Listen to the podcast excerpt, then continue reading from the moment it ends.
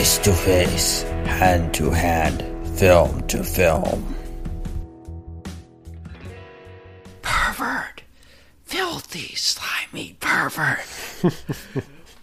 Welcome to the Film to Film podcast, where we are going to be talking about Tenebrae. I am joined here by my good friend Iñaki. Uh, I just wanted to greet you all with those very kind words. Uh, how are you doing, Iñaki?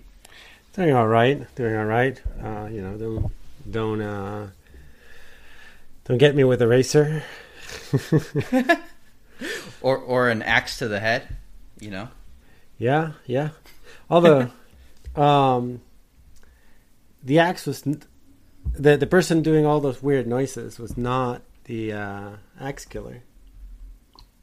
Uh, Oh, I guess he was. Well, no, he he did use the axe for one kill, but Yeah. yes, the, But the it- main axe killer. Uh, this is obviously a spoiler-filled podcast, so we've already probably ruined the film of Tenebrae if you didn't realize that. Um, is uh, uh, is different than that.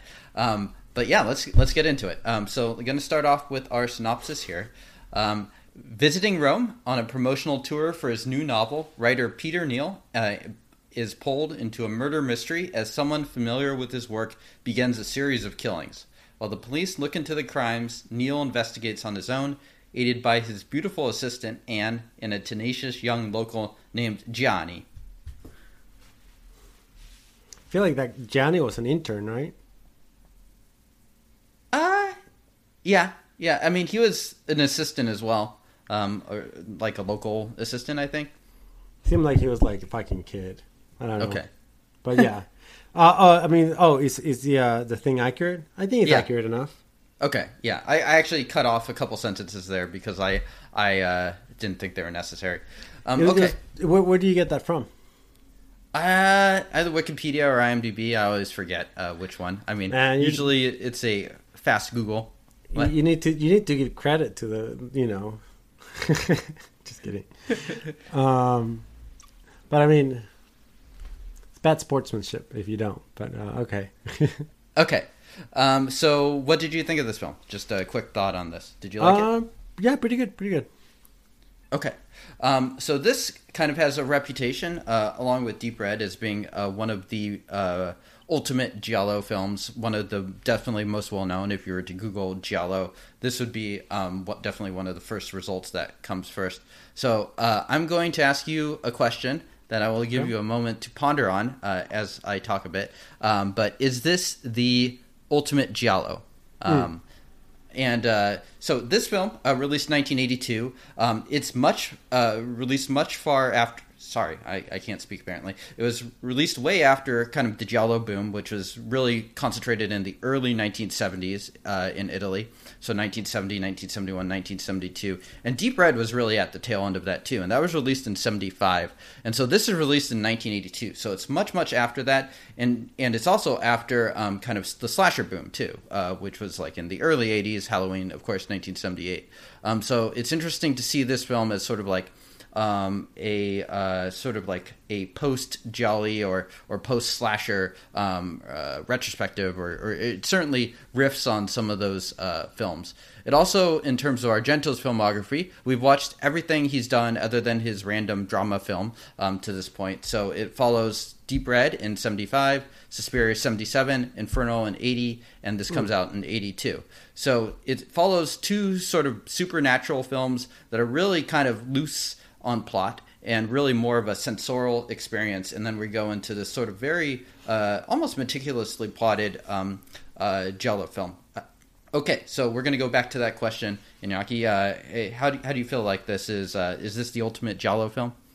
Well, James, I mean, yeah, I guess so. I mean, if it, it's funny because we do a full, a full um, from the first film we saw, which um, the first Giallo film that we talked about. I'm, I'm forgetting the name now. Uh, the girl who knew too much. Yes, the girl who knew too much.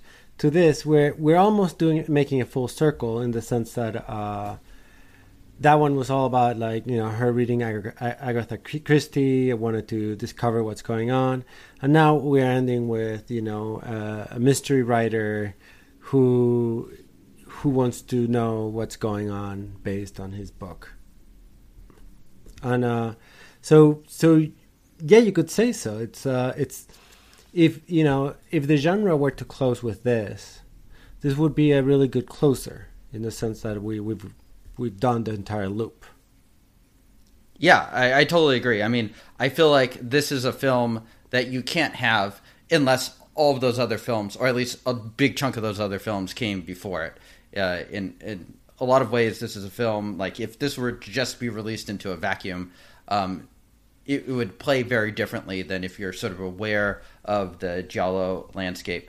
Um, one thing I do think is kind of interesting with this is that this film does often get recommended um, as sort of like an initial Giallo. Um, mm-hmm. I actually kind of disagree with that just because I think this film has a lot more text and stuff like that. When you're more familiar with sort of like Argento's filmography, I think it's pretty clear that Peter Neal, uh, he's taking a lot of what's happened to him personally as a filmmaker and sort of his personal interactions with fans and stuff like that um, into that character as well as uh, just having some sort of background on Giallo, having seen at least a handful of these films, I, I think the film becomes a lot richer um, as a result. Uh, I don't know if you agree with that or if you think this is, um, you know, this could be enjoyed as a uh, someone new to Giallo. I think um, I, I personally think that it could go either way. To be honest, um, what would what makes this what would if you know this was the very first giallo film that I watched, this would actually be a be a very serviceable film to watch in the sense that then you know I will get the intro to all the best elements or all the known classic elements of a giallo. Um, so in that sense, I would say you know this could be a good intro because you get the, the, the full picture in one go, and then you know you can explore little by little all the other stuff. If that's if that's you know if you're a movie nerd and that's and you're doing that kind of crap. Um, okay. Yeah, that, I mean that's fair enough. I mean, I think on on its own right, it is uh, a pretty enjoyable film, even if you aren't familiar with Giallo. Sorry, mm-hmm. I interrupted you. No, no, yeah, no, that, that, that's it. But yeah, no, I, I mean, like, Right. If you want to appreciate all the intricacies uh, after watching tons of other Giallo films, and also perhaps also knowing, you know, uh, uh, about this director's work, sure, this might not be the best uh, first movie to watch. But I mean, I think it could work either way. It depends on on what the what what what your goal is. Yeah, personally, for me, um, I think in terms of sort of being sort of like the ultimate giallo film, um, for me this is kind of like one B. I would probably put Deep Red or something like that as one A. Um, I think something like the look and feel of this film is pretty different from those sort of early '70s uh, Giallo films. Like this film is very well lit. There's a lot of like whites on it. Uh, mm-hmm. Rome looks totally different than it does in uh, most other Giallo, where you see more of like these baroque uh, historical elements to it. Uh, Argento, we'll talk about this a little bit later, but Argento uh, has said uh, that he was intending this film to have sort of a futuristic look to it, and sort of hmm. representing a different side of um, of Italy than you would see, where we're usually in Giallo kind of jiving into more of like the classical uh, older building structures, which I think are a big part of why I do enjoy those Giallo. But this mm-hmm. film does have a very very different look um, uh, than those films. I mean, I mean, this film I mean, if we're talking about like locations and cinematography, if you will, uh, this film definitely shows you, you know, the, the modern Rome. And I mean, this is a part where you know I'm I'm not sh- I'm not a purist. I'm not a I'm I you know I like watching movies. I'm not a I'm not a a professional critic and a, a genre connoisseur, if you will. Um, what I will say is that you know, if the classical like Italian architecture is a requirement for a giallo film, then yes, this is somewhat missing that because this you know like the, the the, buildings you see the locations you see are are modern and by that we mean of that time um, but if you don't care that much about that, I mean, then this is perfect. And I mean, it's and you know, if you're like a Europhile, uh, you know, you still will be able to um, enjoy that because you still are seeing a film in Europe and not in your classic American settings. Fair enough. Fair enough. Um, I, I I say that mainly in the sense that um, I feel like the sort of more classic Baroque uh, look of most Giallo, uh, like this this film stands out as being different rather than something like Deep Red is closer to the norm, um, Right. In that sense. Uh, so although although Deep Red, I don't know how. I mean, Deep Red is a giallo film, but I mean, G- Deep Red stands out. One of the reasons why Deep Red stands out is that it does play with that um, supernatural concept, even though the film is not supernatural in and of itself. It plays with that. yeah, um, So Yeah. this one almost feels more giallo because I feel like giallo is more centered in in in, in the real wor- real world in a little bit a little bit. Right. Yeah, I mean, I, I think it is interesting, and I mean, in some ways, Deep Red is uh, different than Giallo too. I think one interesting thing people talk about this film too is sort of that postmodern look, but it's also sort of intended to show a Rome with less people around, uh, like.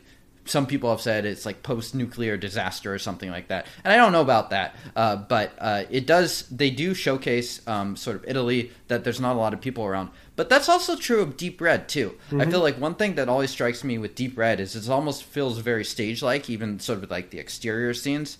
Uh, Like that initial murder happens, and there's hardly anyone around uh, there, and it almost feels like a stage, even though I think it is actually on location. Um, so it it's interesting uh, because most of both of them have this sort of like um, artifice uh, around it, um, and they don't necessarily feel like urban and surrounded with people, other than maybe the one uh, scene where uh, a character gets stabbed in the crowd. Um, Right. And and I think that's interesting um, about both of these films. Is there's like almost a sense of uh, uncanny and different to them uh, compared with other giallos that m- more capture sort of the hustle bustle of a city. Well, isn't it? I feel like Argento's. I mean, be, besides his uh, first two films or the ones that we watched, The first three, yeah, the first three, the Animal trilogy. yeah. Besides the Animal trilogy, I mean, all the other Argento films do have that uh, that feeling. So I mean, I'm, I'm, I'm I wonder if you know this is more of an Argento thing, right? Uh, that Argento. I mean, it clearly seems that he likes to con- to control what the the camera shows. A crowded city does not allow for a director to do that. Yeah, yeah, and I mean, by all documentation and stuff, he's. It sounds like he's, especially at this point of his career, is a real control freak. So that very well might be part of his motivation um, there. And you're right. Uh, I think those first three films do sort of stand out and fit more closely into what we think of as Giallo. Um, whereas like Deep Red and of course Suspiria Inferno and Tenebrae, I mean, they're frankly strange, uh, stranger films than uh, probably the norm at that time. Um, okay. Uh, the other thing is, I, I do think this is actually the first Italian film uh, we've done in the 1980s. Uh, so that's kind of interesting too. Um, the Italian film industry uh, kind of had a big decline in the 80s, and this is still in the early 80s when it was still going kind of okay. I think. Um, yeah. What did you did it feel like it was sort of in a different era to you, or or is it kind of fit pretty cleanly in with the other films? Uh, a little bit with the hairs, like the hairstyle. uh, you know, you had a little bit of a those a little bit higher. The women were having higher hair, like with more volume, if you will. Um, besides that, um, I mean, maybe maybe you know that you're you're you're mentioning on the lighting, uh, perhaps. But beyond that, it, I mean, it, it's like 81. So the difference between 1981 and 1979 is Right, right. Yeah, I mean, you're basically making 80s film. But most of the Giallo we watched, uh, Deep Red is the most recent one. That was 75. So this is seven years after that. Uh, it was early to mid 70s. But Um, but I mean, outside of Giallo, I mean, we did watch Inferno, which was uh, 1979, 80. no, 1980. yeah. So I mean, Yeah, yeah. Uh, yeah. I mean, his uh, Supernatural 2, the Inferno and Su- Suspiria, they have such a totally, almost timeless uh, look to them that they're very difficult to tell, actually, when uh, they're set. Uh, it's like True. Inferno. Uh, Inferno. I mean, that takes place in New York, but that surely doesn't feel like a very normal New York film. True, true. Yeah. Uh, what was I going to say? Oh, and, and the other thing that I think really does ground it in the time um, that you didn't mention is the score. Oh, oh yeah, yeah. Uh, was that uh, goblins?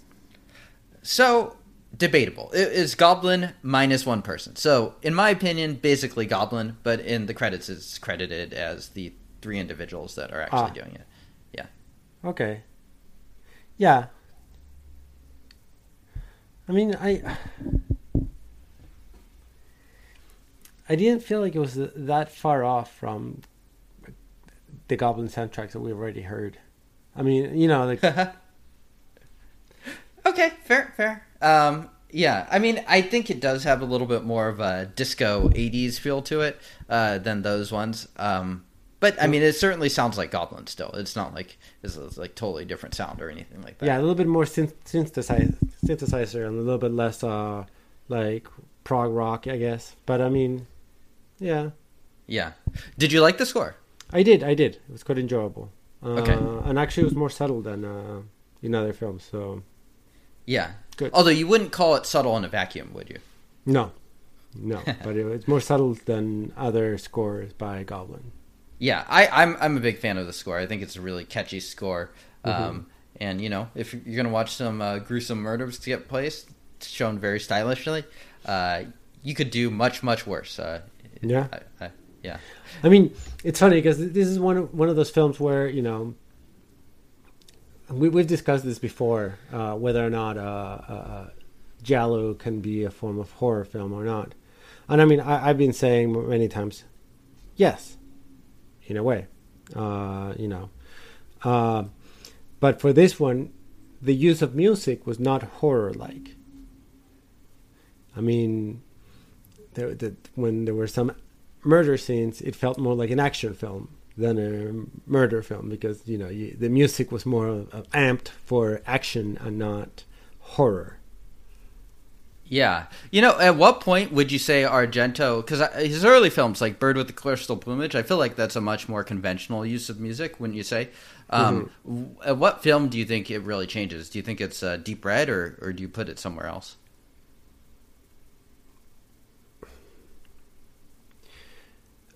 I think it's a good question. I, I think Deep Red, um, you know, you got, got the Goblin score, but the score itself actually works worked better, especially with the horror element, if you will. As far as I remember, um, Yeah, I think that score is a little different. I mean, it's certainly different than the norm, um, but how it's used, I guess, is a little bit more conventional. Uh, I mean, it's a very different group than, of course, Ennio Morricone. Um, Right.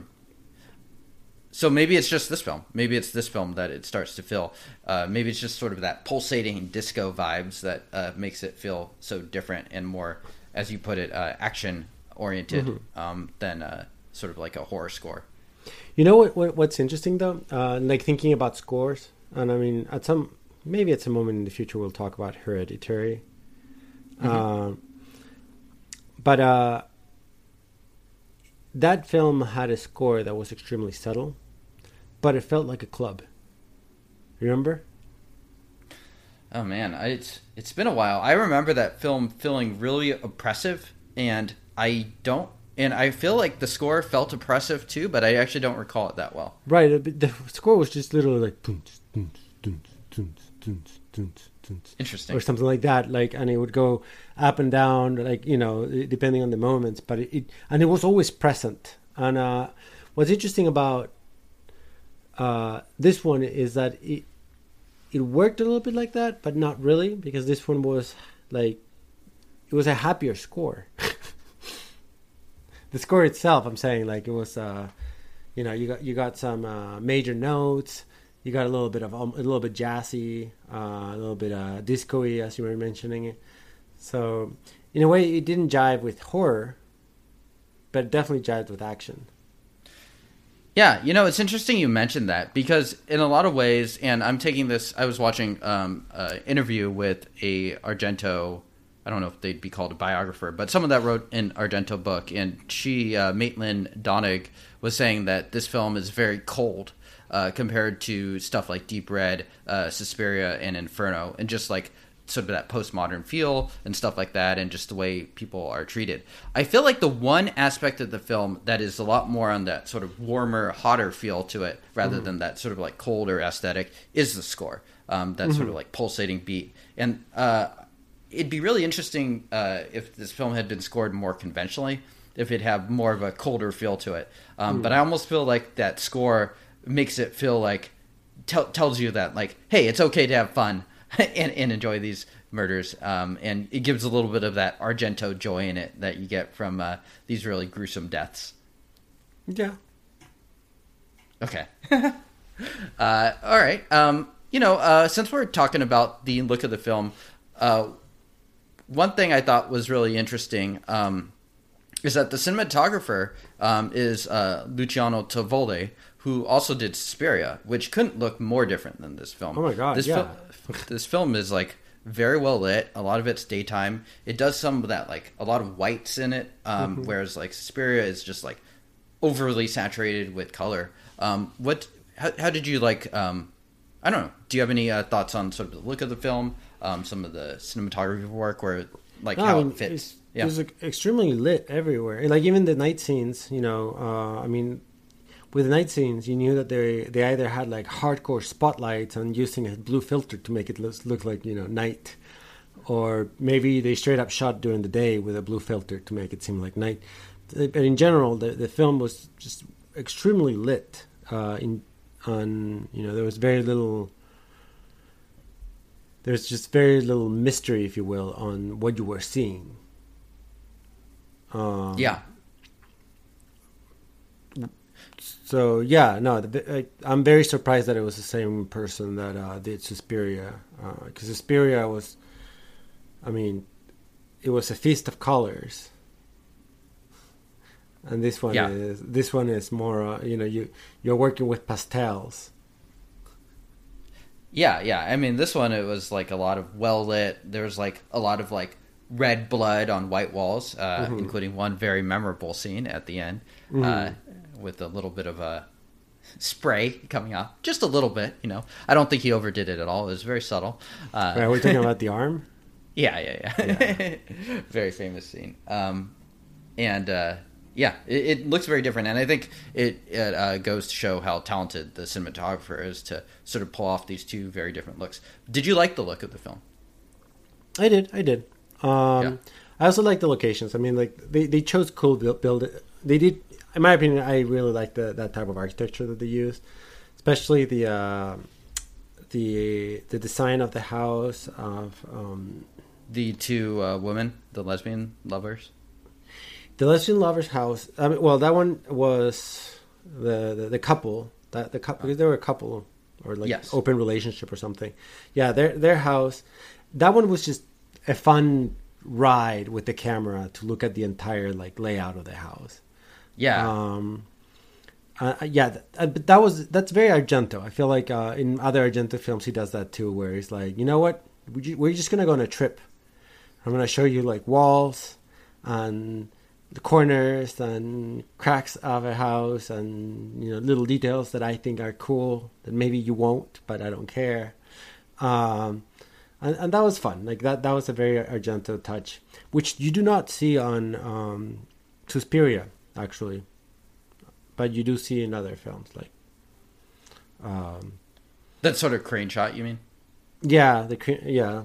Yeah, yeah. Um, no, but I was thinking of the the the, the house of the um, uh, the um, The the critic uh, or The critic, the TV the- show host. the the host. Yeah, Yeah, the the, the very religious host, Cristiano Berti. Cristiano Berti. Yeah, Yeah, there you go. Berti. Uh, yeah, I mean, I don't know how the hell he afforded that house. Uh, maybe he had a very successful uh, daytime TV show. that was quite a house he had. Yeah, I feel like I mean, I feel I think he was supposed to be like a celebrity guy. Like even though all the scenes you see him, he's just he looks like a fucking creep. Uh, apparently, I, I feel like he's supposed to be a celebrity. Yeah, he. I mean, John Steiner, who plays that uh, guy, uh, Cristiano Berti, he was in a probably way more Poliziotteschi's than he was uh, Giallo, Hmm. uh, and he almost always played uh, a bad guy. It was very rare to see him in any sort of good role. Um, he just kind of kind of has one of those faces that uh, it's very striking, and it seems just naturally very villainous. Yeah, I mean this one he can he just looks like a creep. I mean that's pretty much it. Yeah, yeah, he, he does. um, but you were saying about the uh, architecture and the look of Oh, his house. it, it, it, it's just fun to see those locations. Uh, it, it was fun to see, especially with those angles, like from above, you can see the entire layout. Um, so yeah, Yeah, yeah, uh, yeah. I agree. Um, that crane shot is definitely um, amazing and and it's very showman-like and kind of like look at what I can do. Um, but yeah, I, I'm very impressed uh, that this film came sort of after Suspiria and Inferno because it shows quite a range. Uh, it's like those films. I like them, um, and I don't give a crap about the plot, frankly. Um, this film, I, it's so much more thought out uh, in terms of like plot and stuff like that, and the look of it is totally different. So I think going from those two films to this one, um, I don't know, it, it shows Argento uh, has more range than just sort of these supernatural uh, films that he's probably most well known for, especially Suspiria. yeah. I mean, one gripe if I have with this film, and I'm not sure if it's the acting or the directing, and this is the part where yes, Argento is great as a visionary of things, but uh, and and again, this might also be the dubbing. Who knows? There's three three points to perhaps blame, but none of the act in many many moments the acting the, the act the, the way that that the different people acted did not match what was happening. It just never felt like many times it did not feel natural. And it, it was even worse when their face was sort of smiling and their w- voices were whimpering and you were like what the fuck is going on? Uh, in the acting. And i mean this is probably I, I don't know if this is something you wanted to talk about but you know i mean some of these actors we've seen them already. Uh, you know john saxon uh, Right. Classic horror film you know dad. Yeah, or Uh, cop. or cop.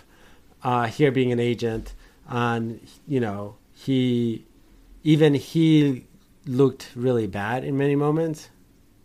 And um and again I, I he he's looked good in other films so I'm not sure if it was the directing there but I want to say maybe a little bit.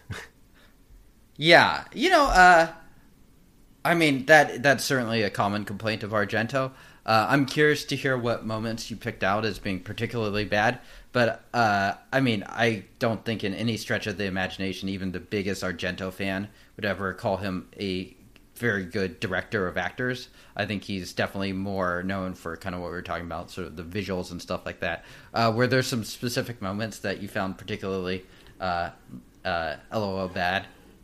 Um, you know, I actually didn't write them down. I didn't write many of them down, but okay. So one example would be when, um, after again, this is all full spoilers. Uh, you know, we find out that um, Peter is the ac- the actual killer, or Mhm. n- that that a killer. Uh, you know, he kills himself, or he pretends to kill himself, and then you know they're back in the car, and Anne is is freaking out. And there were moments where you know she was kind of smiling kind of not looking straight into the camera not very you know. And and i mean you know professional actors every professional actor knows not to look at a camera. So it is maybe she was directed to do that because she's talking to the detective. Maybe you know and and it looks bad. Uh, and then the voices do not match, obviously, because she she kind of almost looks like she's not crying while the voices are crying. Now that's dubbing issue. I we did not watch the Italian version. If the Italian version is doing the same thing, then maybe the director's at fault there too. Um, uh, another uh, other moments like that would be um, uh, Gianni. Gianni when like there were many moments where, he, well, for example, his character has to act the most in, in certain situations because he sees uh, killer number one, uh, Cristiano, getting killed, and he's sort of dealing with that internally and he goes between smiling and not smiling and just looking dumb. And again, maybe it's the actor. Maybe maybe it's not. or when or when uh, when uh, John Saxon was you know dying in the middle of the plaza. There were moments again where he he wasn't sure what he, like you weren't clear what he was doing. Uh, yeah. Fair enough. Fair enough. Uh, your point is well understood, and uh, uh, I don't have much uh, contention with it. Uh, Yeah. And I think it is fair to say, uh, given what we know, and as as Argento's filmography goes on, he doesn't get better with actors. If anything, he continues to get a bit worse. Um, he he is definitely not a good uh, dramatist. He is not good at provoking good acting in a way that like certain filmmakers that are actors directors are um, you know uh, the one performance i do think that is quite good in this film though um, uh, is uh, anthony Franciosa uh, who plays the lead of peter neal i think he's uh, very likable in the role um, and he uh, he engages in a way that like he's very engaging in a way that is not necessarily terribly common um, for Argento's films. For instance, I just watched um, Argento's Dracula 3D for the first time that came out like eight or nine years ago, and my God, is that film dramatically inert? It is. Uh, it is. The acting is is so bad. Uh, and I watched that before I watched Tenebrae, so maybe in contrast, Tenebrae seemed uh, quite good, uh, but uh, Argento uh, does not does not ever really improve in that sense. But I think um, Anthony Franciosa, and I'm going to credit the actor here as opposed to Argento's direction of him. Yeah. um, I think he's very credible in the role, He and is. he does a good job. No, he is. He is, and especially when when he's going between uh, crazy and not crazy. Even there, he is very uh, believable. So Right. yeah, Yeah, some of the expressions on his face when he like cuts his own throat and stuff like that. I mean, I, I thought he did a good job of. I mean, part of that is also he's acting within the movie, so he's hamming it up too. So I thought it was um, appropriately done. yeah. No, I agree. I agree. Yeah. Um, but yeah, uh, the, the acting is certainly a weakness of this film, as it is probably for Suspiria and Inferno, uh, where you know, if if you're ever desiring, I remember in Inferno, the guy kind of was like a poor man's Mark Hamill, and Mark Hamill is not a good actor, and when you're a poor man's Mark Hamill, that means something has gone wrong. so uh, you know, uh, the acting is not good, but I I, I have uh, very low expectations for Argento's acting. So personally, it didn't bother me too much. That's fair. Um, okay, well, uh, you know, we've talked a lot about sort of the style and stuff of this film. Um, unlike a lot of Argento films we've talked about, I do feel like this actually has some very interesting text to jump into um, and talk about. Um, just because, uh, yeah, there's a lot going on uh, in this film. It's almost like uh, there's a lot of doubles in this film. It's almost like we get two giallos in this film. We get a first one that's almost like the first hour with one killer, um, and then it's it's taken uh, that killer gets killed, uh, although we're not sure that that's the killer, uh, and replaced by a second killer, and uh, we have a lot of those giallo tropes and stuff like that going on. Um, yeah, did you find it to be? Uh, how did you find that aspect of sort of like the double giallo uh, uh, approach to it? Did you did you find it effective? Was it different enough from other giallos?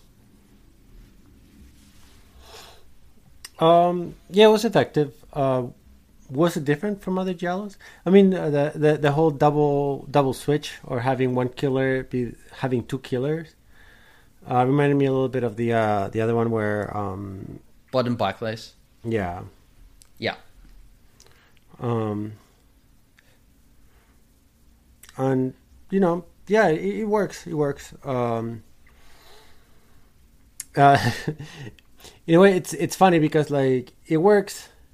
It, it has a little bit of the mumbo jumbo uh, psychological explanation for the second kill, killer, which may or may not make it uh, weaker. But uh, but I mean, for the overall theme of the film, uh, which is you know, it, it works.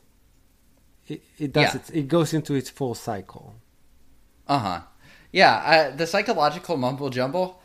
I'll be honest, I kind of like it. Um, it might be the uh, greatest moment of Rhode Island on film. Uh, you know, I can't think of any other Rhode Island movies. Can you? Um, plus, it has palm trees for some reason. Rhode Island. Uh, so there's that going as well. Um, which I didn't know you could grow palm trees on Rhode Island. I don't think you can. I think it was filmed in Italy. Um, I've never been yeah, to Rhode Island, so who knows? Maybe there are uh, sand like sunny, bright, sunny, sandy beaches. It's secretly Hawaii, uh, but they just don't advertise it. I mean, Rhode, I- Rhode Island looked beautiful. I, I want to go there for you know a, a summer vacation or winter vacation. It looks warm. Yeah. it looks very. It looks su- surprisingly like southern Italy, you know. um, yeah. What What do you think of the uh, flashback scenes to the the woman in uh, heels and red heels? Um, they were interesting. Uh, I mean, they were effective for what it. I think it's sort of intending to show, right? I mean, I don't know who was that woman. Like, I, I understand that's a woman who basically shoves her stiletto in, in uh, Peter's mouth. I understood that part, by force, but that's after Peter like hit her for some reason. So, what happened? What happened through all of that? Like, I mean, I don't think the film really explains it. It's just more like, all right, there's this woman with a bunch of young men. Yeah. One one I of mean- them hits her, and then all the other ones beat the crap out of her, and she kicks him too, and then she shoves his stiletto i- into his mouth. Right. I mean, the assumption is that that's Peter Neal, and then he was humiliated somehow by this woman, especially, uh, and uh, he eventually killed her. Right, right. But why did he hit her? Like at first, like Um, I don't know that it's totally clear, but maybe probably jealousy of some sort. Oh, do you think maybe like oh like maybe she was like cheating on him and like sort of Something like the, that. like some sort Right. of like cuckold kind of const kind of thing. I think that's the implication, or if she was Oh. mistreating him in some way. Um, it's never fully spelled out, which I'm totally fine with. I'd rather they not totally spell out the answers in some ways. Right, because I mean what triggers his uh his evil is the fact that he stabbed her. Yes, he stabbed her, and then these initial uh, murders that happen uh, kind of trigger him into uh, uh, like back into that mode of uh, killing. I guess. Mm-hmm. Yeah. Um. Yeah, I, I actually thought the flashbacks are well done. I kind of like that creepy kids music that's playing. I no, no, Argento. they, they were. Sorry, I, I was probably thinking too much about uh, what was happening, but no, they were. They they seem they're very dreamlike, and uh, and they are effective enough to do Yeah. the job. Yeah, as far as like psychoanalytical explanations for why the killers go, I actually rank this one pretty highly as far as Giallo goes. Admittedly, the bar is not necessarily very high for a lot of Giallo films, uh, but What, I, the, I actually the three like the way this one's carried out. were the best. Yeah, yeah. you know, I think you're adding a Y chromosome each time. It's going to be like five Y chromosomes. it's like fucking makes you the Hulk or something like that. the 20 white chromosomes. Yeah. yeah. Uh, yeah, that that's definitely ranks towards the bottom, uh, the the chromosome ones. Uh, this one I feel like it's pretty good. Uh, mainly cuz it's it's clear that it's not necessarily the whole point and I don't need it to be fully sped out uh, spelled out. Um, maybe our friend Nathaniel pr- would prefer that, but I actually don't personally care too much. So just having some sort of like creepy flashbacks that show, and they get the point across uh, eventually.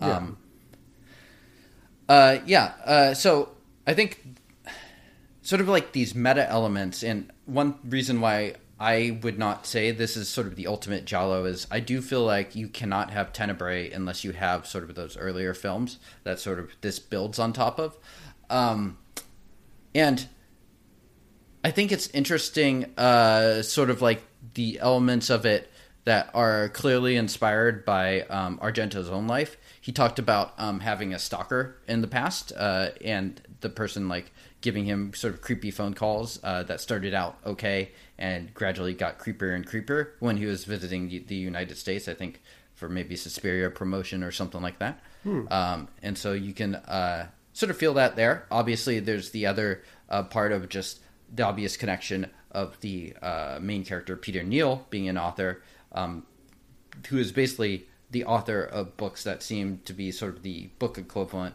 of Argento's films in some ways, mm-hmm. um, and sort of like a Stephen King crossed with Argento, uh, as far as like a bestseller goes. Um, so I think those elements are also um, kind of interesting, and like stuff like that sexist critique is clearly inspired by stuff that's been leveled like directly at Argento in the past. I I figured. yeah. um, yeah. Did you have any thoughts on any of that before we keep going on? Uh, no, no. I mean, it, it, makes sense. It makes sense that this was uh, sort of reflecting on his own work and or, or his own experiences. Um, it, it is funny because I, I, I was hoping we would have a little bit more of an exploration on the, on the critique, the sexism critique, but you don't really have it. You just kind of say like, "Hey, your work is sexist." That's it. Yeah. Yeah. Well, I think it, his dynamic with her is actually very interesting because if you notice when they get off the plane, they're very friendly and cordial. And then, like, they sit down and then she immediately launches into that attack. And then afterwards, they, like, sort of have a more friendly follow up where they're oh, clearly yeah. familiar with each other. And it's sort of interesting just the way that they show that dynamic. Um, and I think uh, uh, this is another thing that I got from sort of an interview, the interview I watched with Maitland McDonagh, um, is just sort of like the surfaces of it and how like Peter Neal on the surface is very a cordial, uh, very likable human being, uh, but obviously uh, deep down he's harboring like this sort of like very uh, ugly and murderous emotions. Oh, okay. And, and, sort of like Sack, John Saxon's character too. I forget his name. Um, Bulmer, I think. Uh, he is actually cheating uh, on them with uh, with Peter Neal's. Wife. I don't know if it's his wife or partner, uh, whatever. Jane. Um, so, yeah, yeah, Jane, exactly. And so all of these characters sort of have like these uh, surface level things that they're doing, but underneath it, there's other stuff going on. No, for sure, and I mean that's where all the characters are somewhat layered.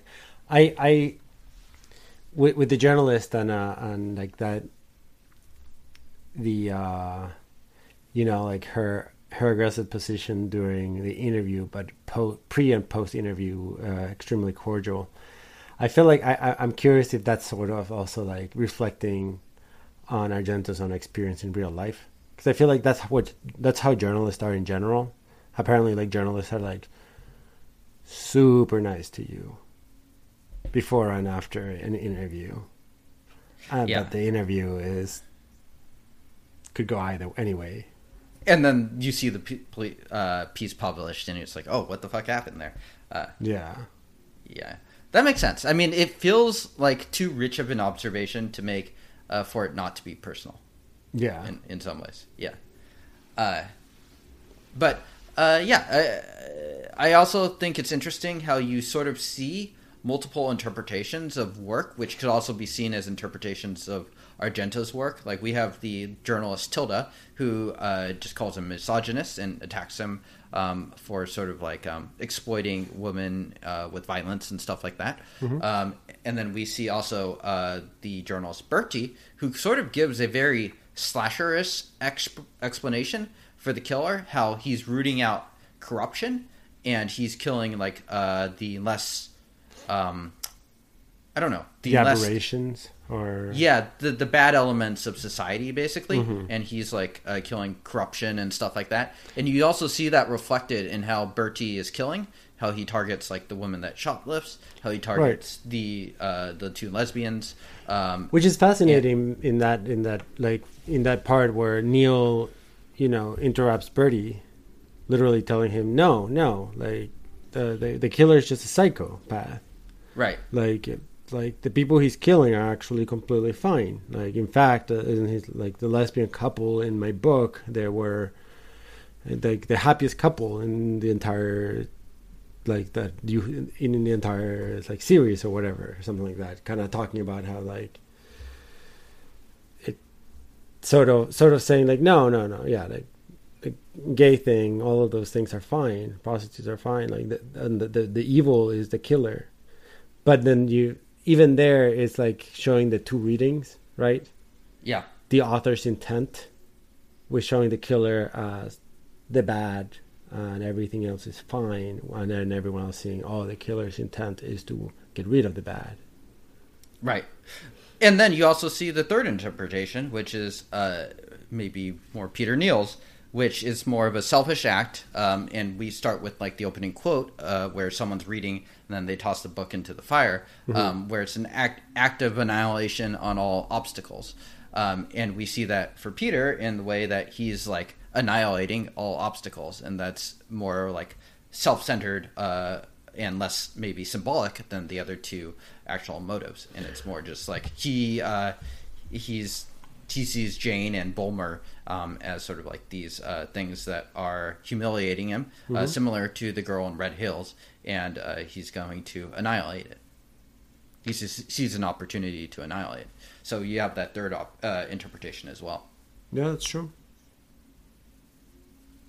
Um, so I, I like that part. I feel like that's an unusual thing to see in a Giallo that you unusually in depth, especially for something like an Argento film, which so often is like more about style and uh, gloss. And this film certainly has that too, but it also has that extra layer going on too.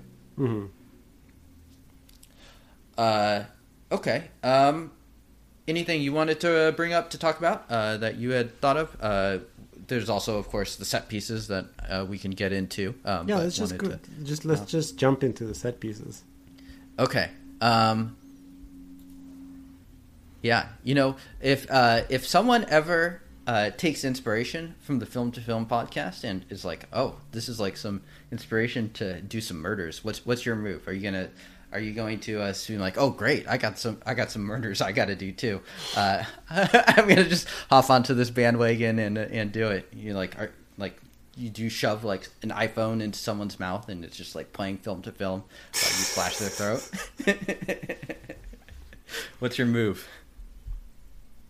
Well film to film is not Yeah, God damn it, I- I'm- I'm- I'm print overly- out your outline. I'm, I'm overly I'm overly analytical, so obviously I'm, I'm about to ruin the, the question by saying in film to film we actually do not come up with killing ideas. Sadly. so, no. so so no Yeah. one would be able to inspire. No, we cannot inspire someone to kill someone. Uh, That's true. I, I don't know how someone would, would take it. Uh, we do we do talk about violent films in film. we, we do, we do, but they're the ones who come up with the ideas. Um, Yeah. I mean, it, it's this. Like at first, I thought this film was gonna work a little bit similar to uh, Seven, in the killing, Mm-hmm. Because uh, for the, for the first kill that you see in camera, like what, the first yeah, the first kill we see is, you know, the killer is shoving uh, the pages of a shoplifted book into someone's mouth, right? Right. before uh, cutting her throat. But then the killer didn't do any of that later. I thought that would have been an interesting thing to happen. You know, like had like the killer had done something like that with uh, the couple later. Well, you know they may have. Uh, I mean, like they're taking photos, and there was a ritualistic element to it. But then the killer got cut off because they uh, got killed. So I don't know. I mean, you could like the first ki- killer, Cristiano Berti, uh, is kind of like Seven. I'm glad you brought, brought up. I think that's a fair comparison to make. Um, but I mean, this film kind of uh, twists in a way that uh, swerves uh, in a way that you don't necessarily expect. hmm Well, sorry, like with the lesbian couple, he he had to run away. I forget. Uh, what did he do? Uh, No, I, th- I feel like he just kind of killed both of them and just left them there, took pictures, and then left. Uh, Okay. left them- He didn't leave any pages or anything like that. No. Because he sent something about like Lesbos to Peter.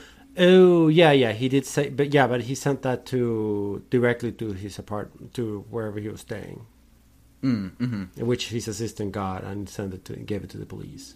Right, right. Um, so yeah, I'm not sure. Um.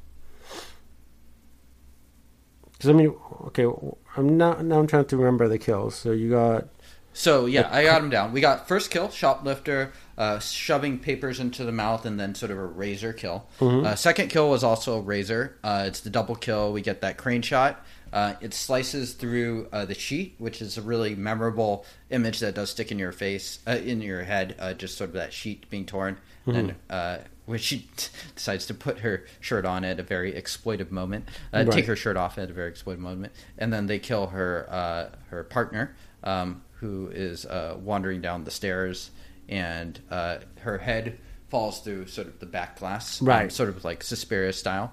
So those are the third one. The fourth one is uh, the dog attack, uh, where we get the axe. And so those are the four committed by but Berti. but the fourth Uh, the fourth one is not uh, a thought out. No. a, a sin related kill. In fact, uh, exactly. the killer feels bad because the fourth one was, you know, he kind of had to do it to cover his ass. Yes, exactly. Um, which that one actually is kind of uh, a more gruesome because you a kill because of the use of the axe. The first Yes. use of the axe. Yes, in fact, uh, Peter Neal's kills are, are considerably more brutal in general than uh, Berti's because he uses that axe uh, a lot. Yeah. I mean, I prefer getting my my my my throats probably. I mean, slit or something, or you know, just cut my jugular than you know getting axed on on the back, or you know, like losing my arm, my arm Or or in the head. in the head. Well, the head Yeah. could be quick though. That's true. That's true. Um, it looks it looks horrific though. Um, so, anyways, uh, your what was your point there? Oh, I forgot.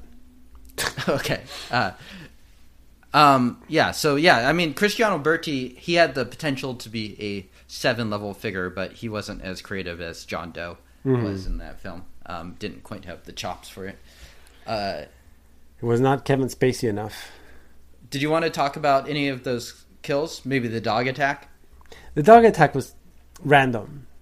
The dog attack was one of the most ridiculous things in the film, uh, right up there with uh, him biking to the airport at the beginning. I know, yeah. I, I, I, at some moment, we had to mention that at some moment. Uh, I wasn't sure when it was going Yeah. to come up. I think he, uh, Mike McGinn, got this guy's spirit after he got killed, because like that guy got to be really into biking to the airport if he's gonna. Uh, I mean, he was biking on a fucking U.S. Freeway. freeway. I mean, uh, it was.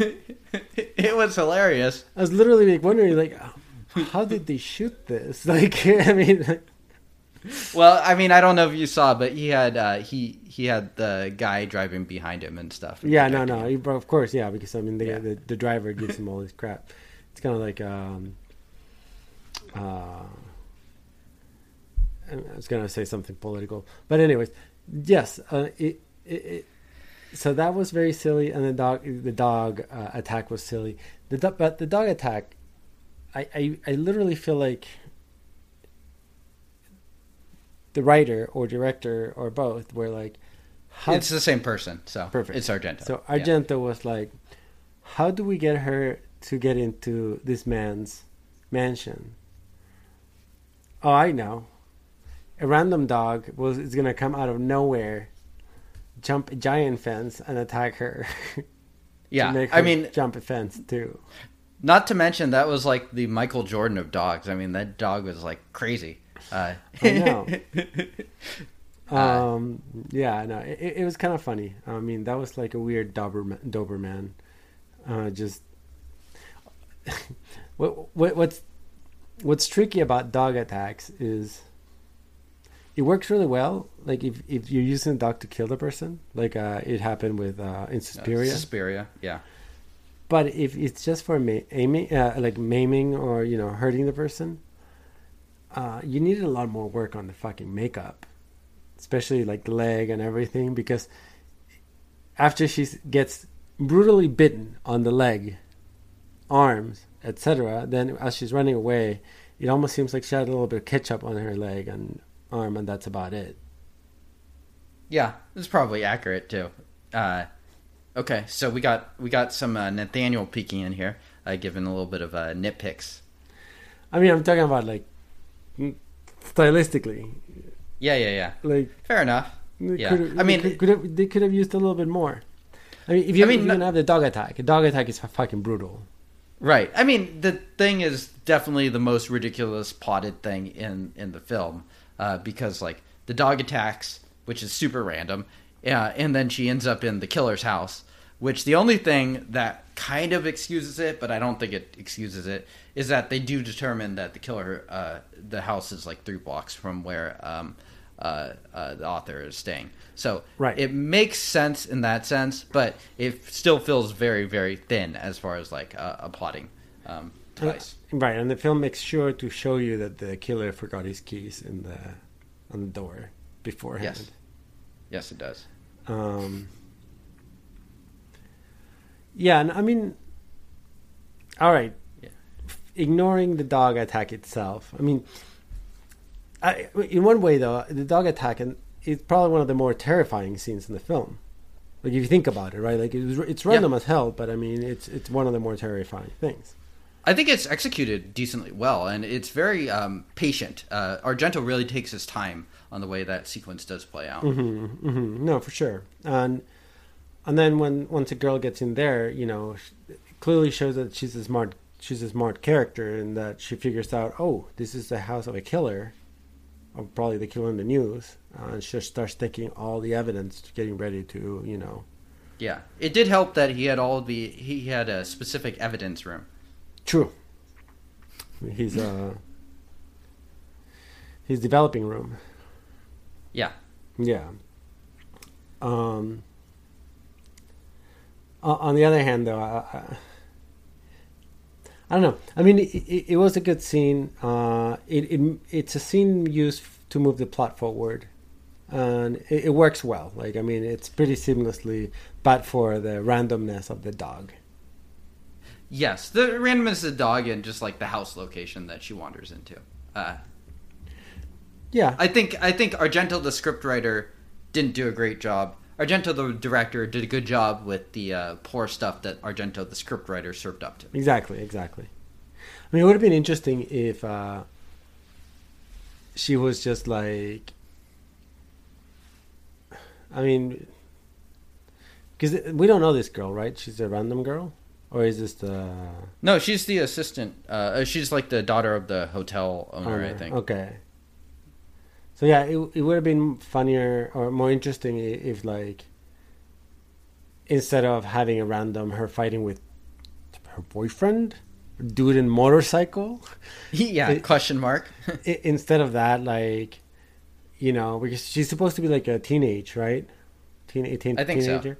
So. like, it, you know, teenagers being teenagers, just like breaking and entering, maybe to steal some booze, and then encounter the the pictures.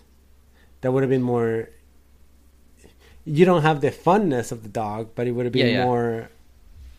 It, it's almost just like Argento wanted an excuse to have a dog attacked. He Yeah. maybe maybe liked how well it was received in Suspiria, and he wanted to follow up on the cats getting tossed on people from Inferno. He's like, yeah, we got to do something with the animal in this film. Uh, yeah, let's let's get the uh, let's get the uh, Michael Jordan of dogs. Uh, have him scale some fences and, and run after uh, this poor actress. It would have been Um, which which yeah, I it- mean, and, and those films, the plot doesn't matter, so you get away with it. But this one, uh, It feels feel out like of it- place. It, does exactly. It, it stands out a bit as being like a little bit okay, Argento. Uh, you really wanted to get a, a dog attack in here, didn't you?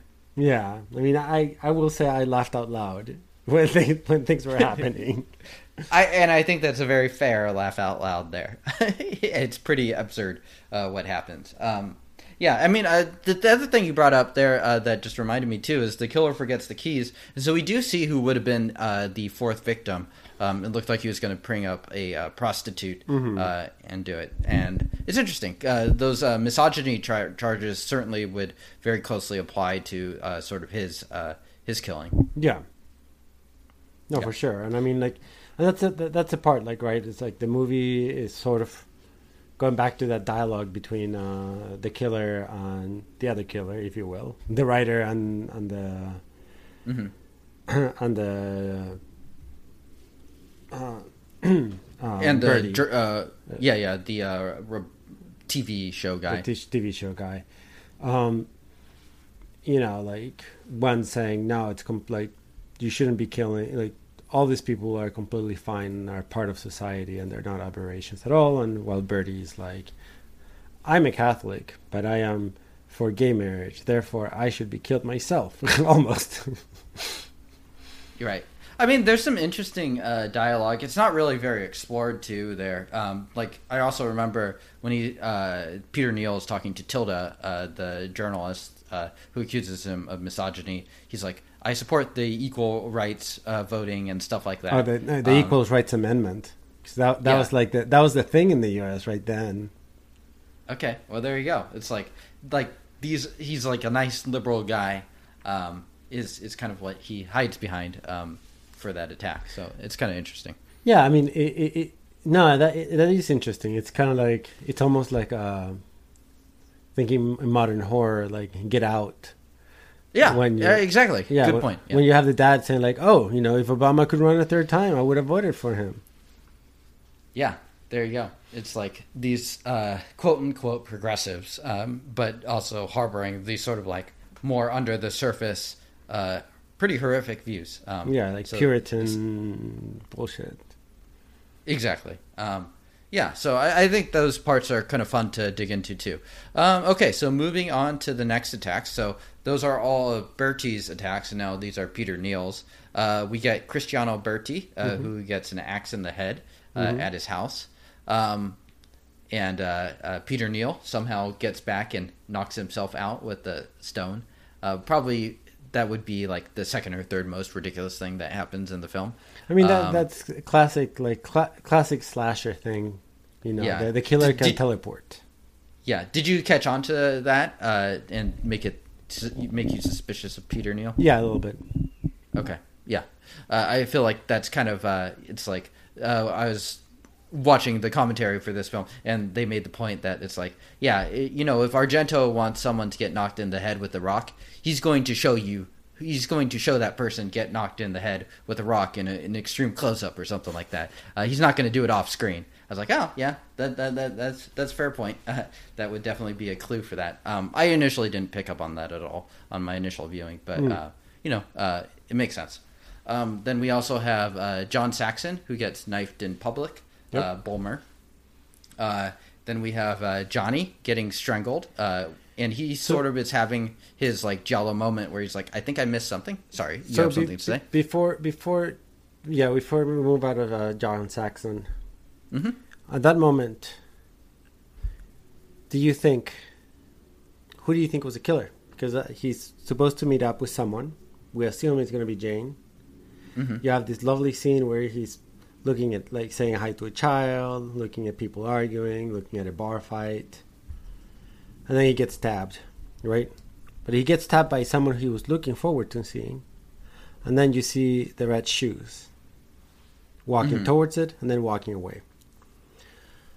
Did you think at that moment did did that work as a red herring uh, for you that it could be Jane the killer? Uh, well, you, the first time I watched this film was over a year ago, so I don't think so. Uh, I think I was mainly just confused at that point. Um, but I thought Jane was too obvious Yeah, for sure. as a killer. Yeah. But I mean, I, I think I think it could have worked as a as a red herring in in the sense that um, you don't know who he was looking forward to seeing. Whoever he saw, and that killed him. At first, he smiles to that person, so it could have been Right. Jane. Yeah, it's clearly someone he recognized. Yeah. Uh, right. So I mean, it could have been Jane. I mean, at certain points, I feel like Argento kind of goes through the motions of cre- making everyone a red herring. Like Mm-hmm. at one point, Anne has kind of a weird phone call with Jane too. That's a little curt, and you're like, oh, maybe it's Anne. Uh, right? Which is again Yeah. like one of those uh, giallo tropes. tropes. Yep, yep, for sure. Which I mean, I, I enjoy those tropes Mm-hmm. to it. Uh, but yeah, uh, you know, Bulmer's killing is it's not the best one in the film, but it's interesting. It's kind of like broad daylight. Uh, that one is a knife, I think. Yep, it's just a simple Yep. stab. And then Gianni was strangled from behind. Uh, Gianni is kind of having his moment that most uh, Giallo pro- protagonists have. Um, I think this film's interesting in the sense that like the killer is the protagonist, um, but also it's like it sort of plays around with who you should attach yourself to uh, in the film. Like Gianni is having that moment where he's like, something is happening here, and I can't quite think of it. And then he finally has the moment where he realizes um, Berti is the one that uh, is the initial killer, um, and uh, and uh, whoever killed him uh, kind of took their place. Right. Um, and so, um, yeah, that I mean that killing is pretty straightforward too, kind of like the John Saxon one. Sort of sets us up for the very gruesome uh, finale, um, which I assume we will talk about. Um, so the finale, anything to talk about of Gianni or John or Bulmer? No, I mean I think I mentioned uh, enough about Bulmer. Okay. Uh, yeah, yeah. Uh, so the conclusion uh, starts with Jane sort of by the window uh, with her gun. Uh, she's obviously worried uh, after after probably seeing Bulmer get stabbed, and uh, then a uh, then a the, an axe comes in and just like chops off her arm with the gun, and and it just like uh, just st- sprays like the whole white wall, uh, just like globs of blood all over the place. Uh, and uh, uh, and then she uh, gets killed by an axe. Yep. Um, that I think that is most people's favorite murder of the film, uh, and it's definitely a moment of pretty uh, glorious style. hmm Just seeing all that red blood um, on white. Yeah, no, I mean uh, the the the amount of blood that is just squirting out of you know the the arm is uh, just funny. Um, Especially, You know, I, I mean, I I always wonder like with other films, right? Like I think of like.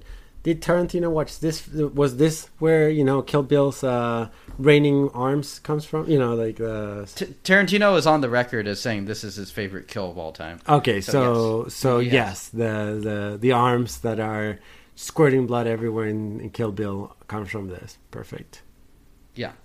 I mean, one of the reasons I think Argento is the ultimate giallo person too is like he has just a real knack for imagery, and some of these images just stick with you. And I think this film has some of uh, his best ones, like that that shot of her spraying all over the the wall, the white wall. That's gonna stick with you. Uh, stuff like the sheet being opened up, and uh, and I think those are part of the reasons this film um, is pretty memorable for myself at least. Yeah, yeah, Uh, um, so that's followed up with uh, with Altieri uh, walking in, who is the second detective. We've hardly talked about the detectives in these films, but they actually play pretty big roles uh, for a giallo film, which tends not to focus too much on police. Um, she walks in. She looks a lot like Anne. That's sort of established early on. We see her wearing a very similar uh, sort of suit to Anne, and Peter Neal wearing a very similar outfit to uh, the detec- detective um, at the beginning. Um, and so he axes her, thinks it's Anne, and so he starts to get sad. Right. Um, but then he realizes it's not. Uh, but then uh, Anne and the detective walk in, and uh, and they they were like, "Oh shit, uh, it's Peter," um, and he fake kills himself with the razor, um, and and he manages to uh, trick the detective uh, to going back out to his car and then coming back, and then there's that one shot where uh, the detective is there and Peter Neal's right behind him, and the blocking of it is done in such a way that when uh, the detective goes down to check out a piece of evidence, Peter Neal, you see him, and Right then behind. detective gets axed to death.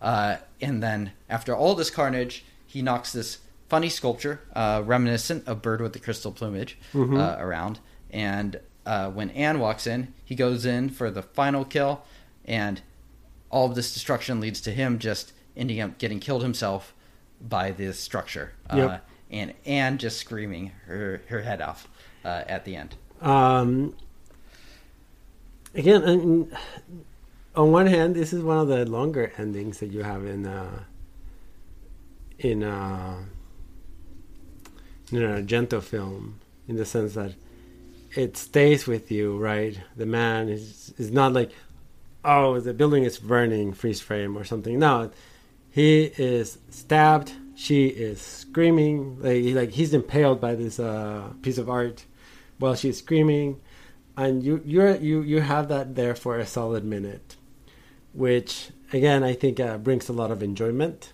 uh, because you know he's dead.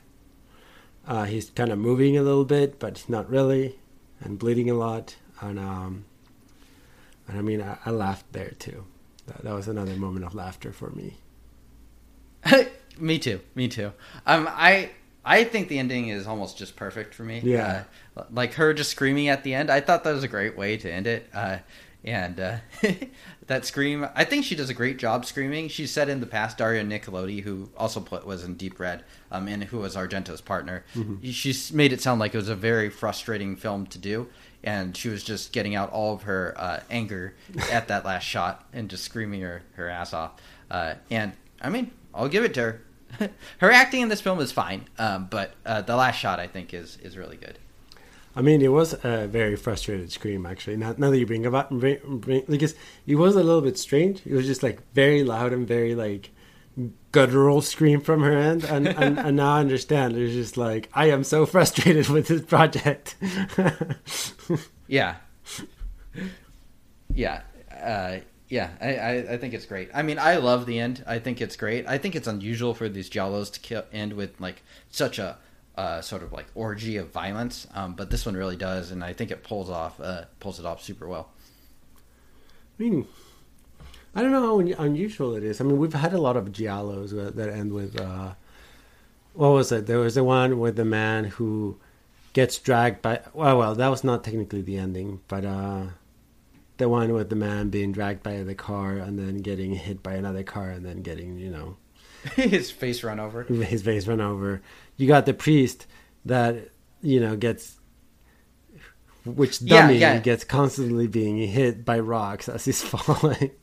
But body count wise, uh, there's like we're in the same set. We have Jane die, we have Altieri die, uh, we have the other detective die, Fair. and then we have Peter Neal die. So that's four people uh, in one setting, Yeah, um, in the span of like I don't know five minutes. Um, yeah, no, that's fair. uh, so yeah, I, I I think just more body count wise. But you're right. It's like there are some certainly memorable endings that are pretty unforgettable. Like D- D- Duckling, I, I think you mentioned the priest. That one's good. Uh, love that one. Uh, it- there's some nice uh, nice touches in a lot of these ones. Nice dummy work. Yes, yes. No dummies in this one, I don't think. Uh, just a dummy arm Oh yes, with a gun. definitely a dummy arm. Yeah, yeah. Uh, okay. So where where do you land on the conclusion? Are, do you like it uh, as much as I do? oh no, it's a great conclusion. I mean, I mean, my favorite is probably his death. Um, Yeah. the the uh, I mean, the chopped arm scene is is uh, the blood is amazing, and and part of me is like, oh, too bad I saw Kill Bill already because like clearly Tarantino, you know, was heavily inspired by it. Yeah. uh, because seeing this if this was my first time seeing it i would have been shocked and surprised and yeah. you know Um, yeah, and I think one shot that does get like a little watered down just because it's been done now uh, is the part of the blocking where the detective Oh, yeah. goes down and we see him right behind. Just Yeah. because I, I, I suspect this was at least early, if not the first, to do something like that, Mhm. and now we've seen that before, so it's uh, it uh, it lessens the impact a little bit. At least. yeah Um, okay. Uh, anything else in this film uh, you would like to highlight now that we've kind of uh, worked our way through it? no i think uh, we sort of worked together on highlighting the the fun stuff Yeah. Uh, one thing I wanted to add that I also liked was the whispering. Uh, I, I, I just liked uh, the the tone of the dubbing there. Uh, Spy. yeah I, that's the most it's yeah. Uh, What- that, that brought a what was smile to my face too. What other things would he say? I mean, yeah, the, the whispering was. Pervert. Filthy pervert. Slimy pervert. because it was whispering, like w- that's the part where you know made me think it could be a woman, the killer. Yeah, yeah. I mean, Argento's good at like keeping it sort of gender neutral in that way. Yeah, I mean, he has he has a number of women killers in uh, his films. I think half of the films we've watched so far of his uh, have women killers of his giallos. hmm Um, yeah, uh, yeah. We'll know we've made it on film to film when we start to get threatening voicemails like that. Well, I mean, um, I, we got long, long ways yeah, to go. is- I know, I know. Um, Okay. Um, so uh, let's let's finish up then. Uh, who won the movie? Um, hmm. I, I can go if you want. Yeah, you can Uh, go first. Okay, I I, I got to give it to Dario Argento. I think he's the creative force behind this, and I think he's responsible for most of the good qualities as well as uh, the few bad qualities that this film does Of have. course, yeah. And so I think his uh, fingerprints are all over this. So gonna give it to him. Um, yeah, I could make a case for Francioska too, who I think is really good, but that's who I'd give it to. All right, then I'll give it to Francioska. Francioska. Fran- is it Franciosa or Uh, Anthony Uh, Franciosa? yeah, I don't know. It's Italian, so Anthony Francioska. I think uh, right there, Franciosa. Uh, I think it's uh, yeah. Okay. The we're using caption in our communication, so the caption is spelling it correctly as I'm saying it. So there we go. Yeah, it must be right then. All right, and um, so rating, and I also just wanted to ask now that we've sort of talked about it, where do you sort of place this? Uh, this is, I think, we've done a lot of Argento films in this in uh, film to film. He's definitely one of our most covered filmmakers. Um, this is, I believe, the seventh Argento film uh, we've done. So, where do you place this uh, sort of on his filmography? Is it like at the top, um, sort of in the middle? Hmm. I would say on the upper half. Okay. Yeah. And rating? Um, high seven, low eight. Uh, Okay. Like low eight, low eight. Okay. Gotcha. And if you had to, so just to unpack that slightly more, if you had to watch Deep Red or this, which what are you picking? Ooh, they're they're very different. Okay, they are. Yeah, they are. Um, depends on my mood. Okay. I think this one almost moved faster than Deep Red. Uh, I think it might. There's more kills. It's it's and it's actually I think shorter than it too. Yeah. So I yeah, it feels very breezy, uh, especially once you sort of get to that last half. So more likely to watch this one again. Okay. What about versus like uh, Suspiria or Inferno? Um, well, I do want to watch Inferno again at some moment. Mhm. So that one, I actually really like that one for some reason. I do too, yeah. You know, I mean, Deep Red and Suspiria are what everyone's seen for Argento, but I think you could make sort of a case that like Inferno and uh, Tenebrae are just as worthy Mhm. as sort of like the the hipster contrarian picks. But I think they're just as good of films, personally. Yeah, no, for sure. I mean, I I I just really, I think I like the Inferno more than Suspiria personally, but um, I, I think we both did actually, Yeah. uh, to some extent. I mean, I, I really like Suspiria, but uh, I don't know. Inferno hit works for me just as well. mhm. Um, for me, uh, this film, uh, this stretch of films for Argento, uh, are pretty much all ten out of tens for me. I, I'm a big fan of them. Um, uh, this film, on initial watch, I liked it a little bit less, um, and uh, you know, it was like a nine out of ten. Now it's a ten out of ten for me. Nice. Um, and that's, I think, it's just uh, as, kind of as a product of becoming more familiar with all of Argento films, as well as uh, just Giallo in general, and just appreciating a lot of the thought that went into this. Not a perfect movie by any means, but um, I think for me, it's at least um, a, a ten out of ten. nice. All right. Well, um, you can uh, tweet at us at ZA Film to Film. Uh, you can send us an email too at ZAFilm2Film at gmail.com. Uh, and uh, we will see y'all in two weeks. We'll See you guys in, the, in two weeks. Ciao. Ciao.